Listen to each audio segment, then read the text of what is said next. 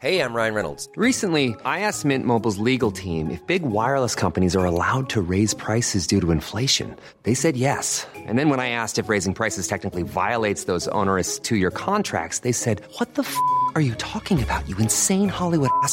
So to recap, we're cutting the price of Mint Unlimited from $30 a month to just $15 a month. Give it a try at mintmobile.com slash switch. $45 upfront for three months plus taxes and fees. Promo rate for new customers for limited time. Unlimited more than 40 gigabytes per month. Slows. Full terms at mintmobile.com.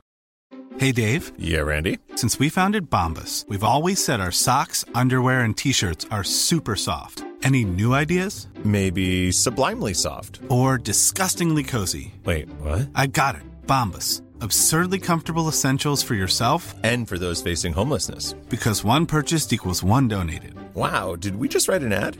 Yes. Bombas. Big comfort for everyone. Go to bombas.com slash ACAST and use code ACAST for 20% off your first purchase.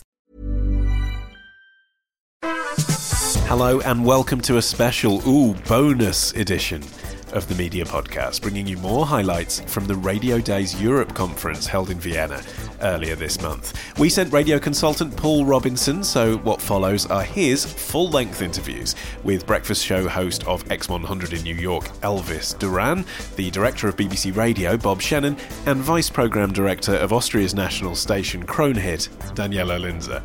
But we start with Midge Ure talking Vienna. In Vienna. Enjoy.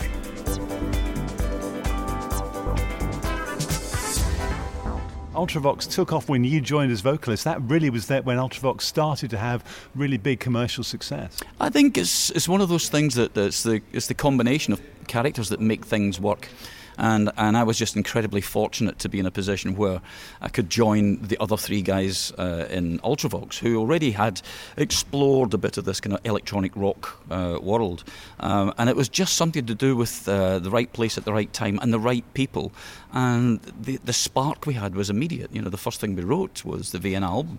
And that was such an emotional song. I remember playing it on the radio. The one problem is it's quite long, at four mm. minutes, mm. but it had a really sort of emotional kick to it, which just built and built and built. I used to love playing that record. Well, it's one of those things that uh, I remember the label coming to us and saying, you know, we love Vienna, but it's too long for radio. Uh, at a time when radio uh, had to be two and a half to three minutes long, and Vienna was over four.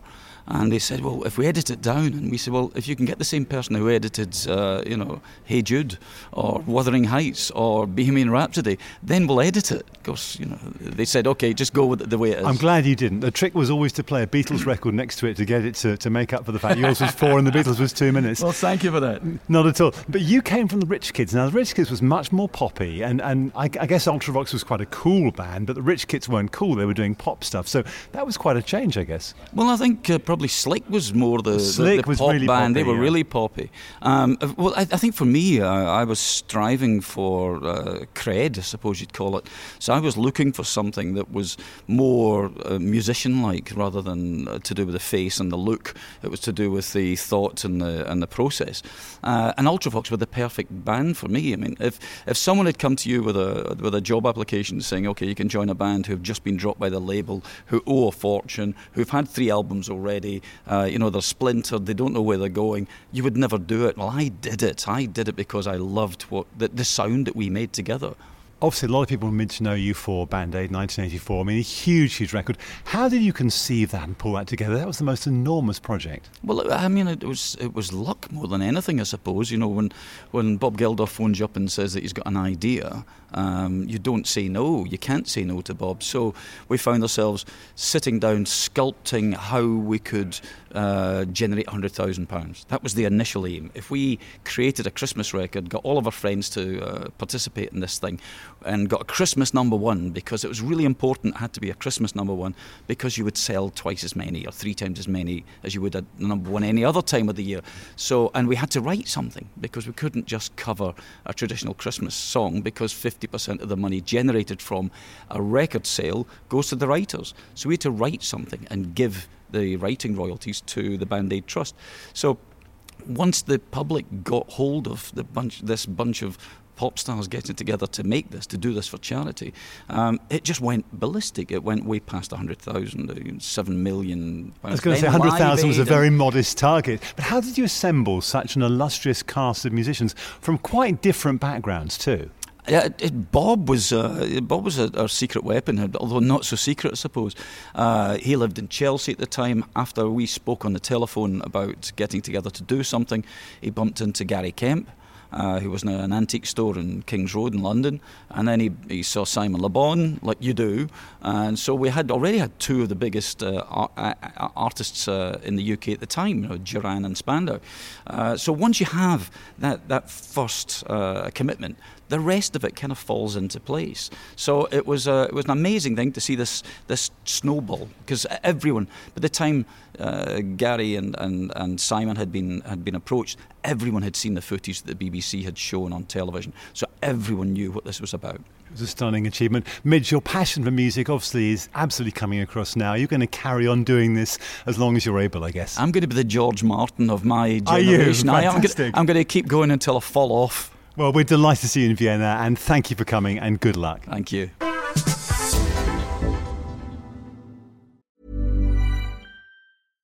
This podcast is brought to you by eHarmony, the dating app to find someone you can be yourself with. Why doesn't eHarmony allow copy and paste in first messages? Because you are unique and your conversations should reflect that. eHarmony wants you to find someone who will get you. How are you going to know who gets you? If people send you the same generic conversation starters, they message everyone else. Conversations that actually help you get to know each other. Imagine that.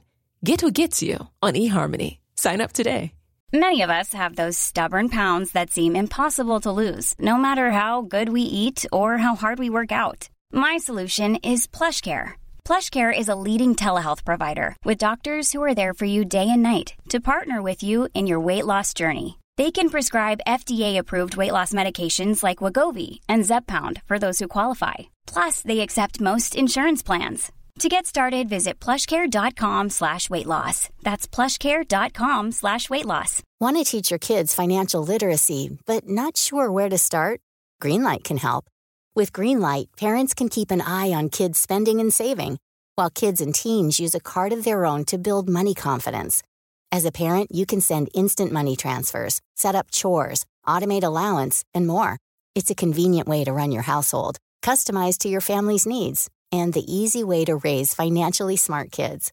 Get started with Greenlight today and get your first month free at greenlight.com/acast. So, Daniela Linzer, Vice Program Director of uh, Kronehit in uh, Austria. First of all, um, what's your impression of Radio Days? What do you think of it? Well, actually, I'm really excited about it still. We had a great opening. We had a great first day with a lot of really, really interesting and thrilling sessions.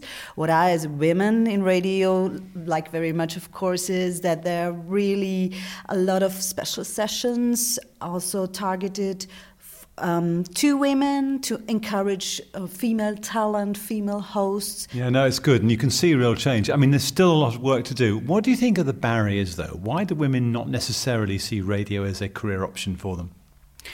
I think they do, but I think it's the same everywhere. You you start out, um, but uh, maybe in the past we have been lacking this this really good role models that show that it's possible to make a career in radio and have a family and be successful and develop your talent and just to have the guts to do it I think uh, that's. It gets harder for women, and you're saying because you've got so many more things to balance. Of course, it's hard if you balance a, f- a family and your job, not only in radio, in general. Men are parents too, of course. Of course, yeah. But um, especially in Austria, um, we still have um, the situation that most of the work concerning parenting ships and homework and stuff like that is due to women because there's uh, not enough support from the government, from from the state, the, that um, concerning like places in kindergarten that are offered and stuff like that that make you easily do your job, be happy with it, and also with your family and kids. Well, it's great you're doing your part to help change that, and that, that's really good to see. Let's talk about the Austrian radio market. So, commercial and private stations. How does it work here? Well, it's challenging, as I guess in many parts, but what's very special about the Austrian market are two things. It's a small market. We're only 8 million people here.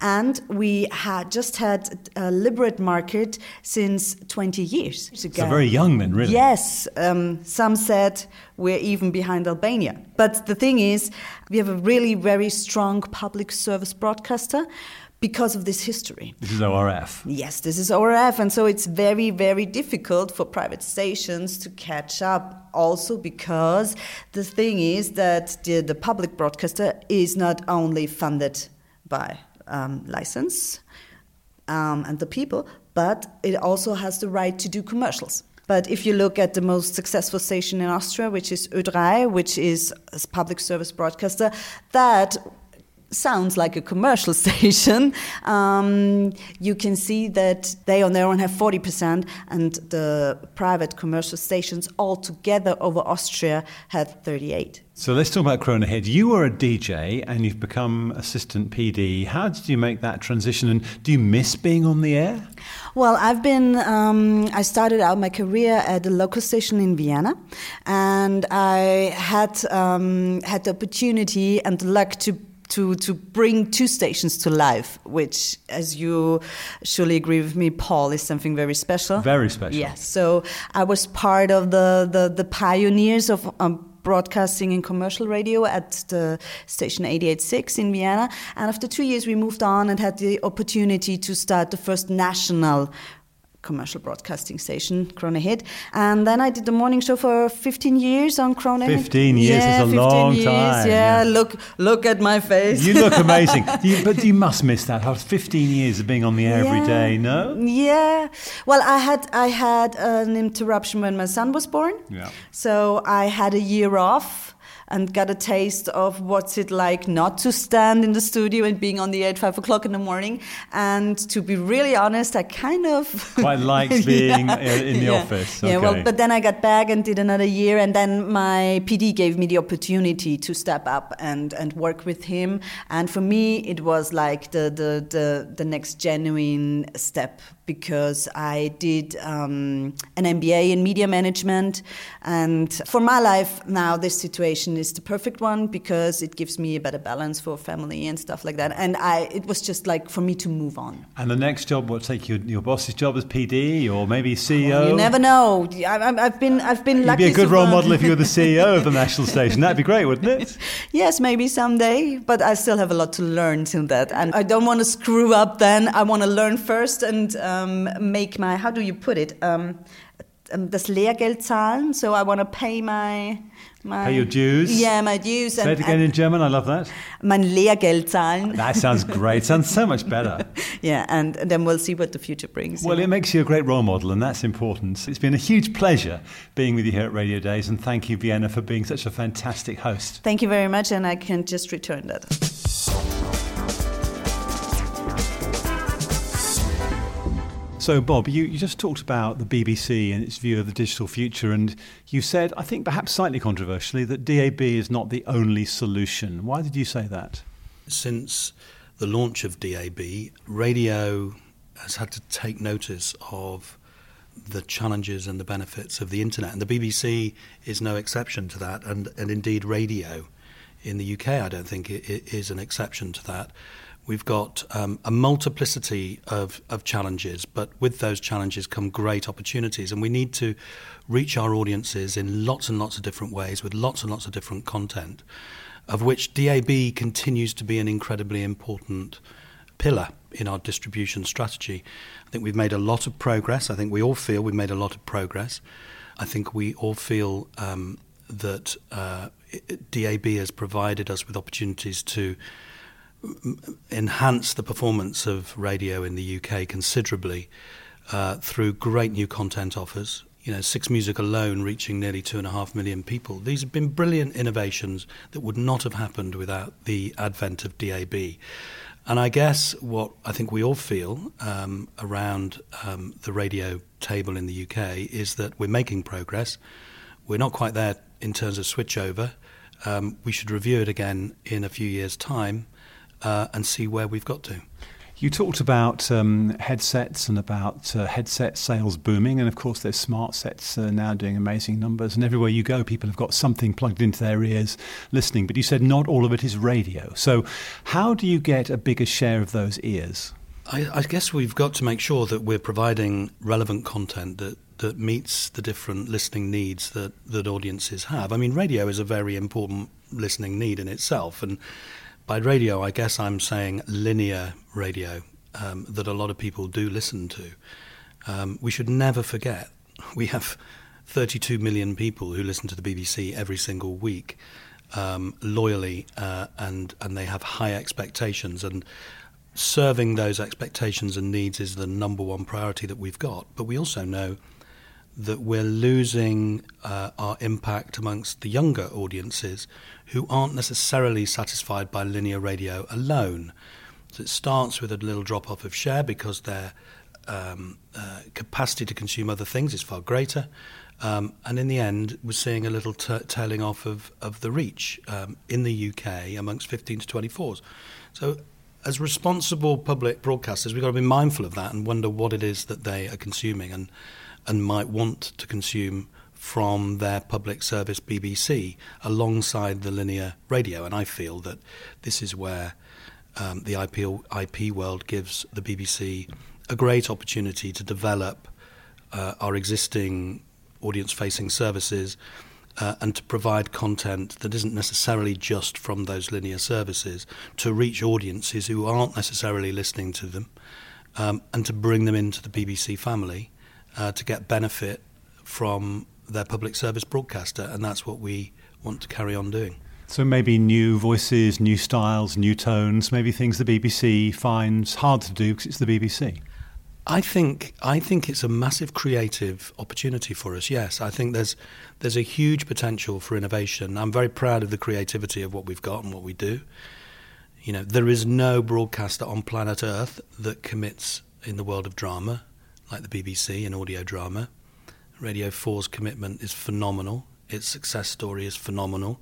It's an incredibly precious part of our public service broadcasting. But um, because it's for Radio 4, sometimes I think it's hard for people to imagine what it could just be without being for a brand. And, and I think that goes for all of our station brands. They're so strong, it's hard for content producers, program makers, uh, to to get out of the mindset of thinking about how they can cater for a brand uh, that's so powerful. And I think that's one of the areas I want to explore, creating content that's from the BBC, not first and foremost for a station. And you know what? If in the end, as I expect, much of that content ends up being broadcast too, it will help refresh and enhance the stations at the same time. Bob Shennan, thank you very much. Elvis Duran, you've just finished a masterclass. You were inundated, packed to the seams. Look, the world is in a very special place, and it's something that all of us in every country around the world are experiencing, and that's the need to feel loved and feel good and feel positive. We forgot the key. The key is one on one communication. The key to being successful in radio, I believe, is showing people your heart and, and, telling them they need to be showing people their hearts as well. We need to be in this communication with each other, this conversation with each other that's positive we need to lift people up, and it's not being done enough. People are God, in the '80s. I know in the, in the 1980s in, in the United States, radio was about being old guys in the morning who were in a bad mood and made fun of people. That's that's over. That doesn't work. We have to do the opposite. How do you do that? It's a challenge because some days are better than others. I'm surrounded by people who are driven and who are in that they're on that climb to you know, to live great lives. And because that is so infectious it works. I'm surrounded by great people. But 22 years is a long time. How do you keep yourself fresh? Surrounding myself with great people. I know that's the answer twice in a row but i keep myself fresh because i have fresh thoughts coming through every day with interns. Our internship programs from the colleges huge. Uh, we always have young people working on the show to keep us plugged into a whole world out there that I'm not plugged into. I'm, I'm a 53 year old guy. What do I know about dating? You know, uh, I've got it. I need to know something about it. I need to know something about what it's like going to college, and I'm not doing it. So surrounding yourself with people that are great, keeps you fresh. Do you feel under any pressure being at number one? Because getting to number one is one thing, and we heard some guys today talking about being number two, number three in their markets, wanting to be number one. You are number one, have been for a long time, but you came from way back in the pack. So, what was it like moving from being, I think, 18th, 19th, you said, through to number one? How did that feel as you, you climbed those ratings? I'll tell you how it feels today is I don't feel like we're number one. I've, I've never felt like we were Look, it's so impressive to meet someone who has a radio show that's number one. Wow, you're number one in New York. It, every once in a while, I actually stop and go, wait a minute, we're number one and we're in New York. I don't think about it. I, I can't think about the race. I don't. I don't think about ratings. We just think about going in every day and doing a great show. Isn't that weird? Um, are there any things are taboo on your show? Are there things you say, no, no, that that's not going to work. We would never do that. That's not the Elvis Duran show. Well, I always want our place, and this has always been the rule since long ago. It needs to be a safe place for women. Uh, women always win on our show. Um, if there's ever a debate with a woman, we make sure everyone's heard. You know, I, I, we've always maintained that women win on our show, and it's so interesting that that is the nature of of, uh, of our environment in the United States right now, especially is uh, women's rights, making sure women are heard, make sure they're taken care of, they're not squ- squashed to the floor, and those days are done. So this movement just reflects what we've all always. And how do you do that? I mean, you're probably going to say I talk to lots of women, but how do you do that as a man who's 53? How do you understand the issues that women, modern women, are feeling about now, and really want you to maybe address on the show? You listen. It's it's simple as listening. You know, I think the key to every successful show or personality or whatever, it's you got to open your ears hear what they have to say. Don't dismiss them so fast. And then, in terms of the future, I mean, you're doing this 22 years. I can't ask you how long you're going to do this, but I mean, there must come a point where you say, actually, I want to make a decision to stop. I mean, is there any is there any sense of that at all in your mind? I don't want to stop. Uh, I have been thinking about doing it differently maybe more through the podcasting and less live morning wake up in the middle of the night radio because you know it's not fun. It's tough on your social life, It I guess. You're getting up at four in the morning or something. It's tough on everything. Right. I don't ever see myself not working in some sort of facet of this industry ever. Now, you've been a PD before. Uh, would you go back to being a PD again? Never. Why? Oh God, managing people, you know, getting yelled at, budgets. It's not me. I can't do it. How would you manage Elvis Duran if you were a PD? Oh, I would treat him like gold. Of course. He's he's the he's good for business. I don't know. It's a serious point, isn't it? Managing talent is not easy. No, you know what? Because it's you know the major major percentage of how I am managed is actually therapy. I mean, psychological therapy. I mean, if you are my manager, you've got to be able to to like sit down and go, "Hey, you know, are you having trouble with your life here and there? Let's talk about it." And I I'm manic that way. I, I need someone to not only manage me but make sure I'm doing okay. I need to feel loved. That is it for this special edition of the Media Podcast. Our thanks to Paul Robinson for his sterling work with the roving reporter's mic. Uh, we're back to normal next week. Panel discussion, me there as always. Please help to keep us on air and keep us doing what we love to do by donating at themediapodcast.com slash donate. And uh, themediapodcast.com is also the address you need to find out how to subscribe for free so you never miss an episode. Until next time, bye-bye. Imagine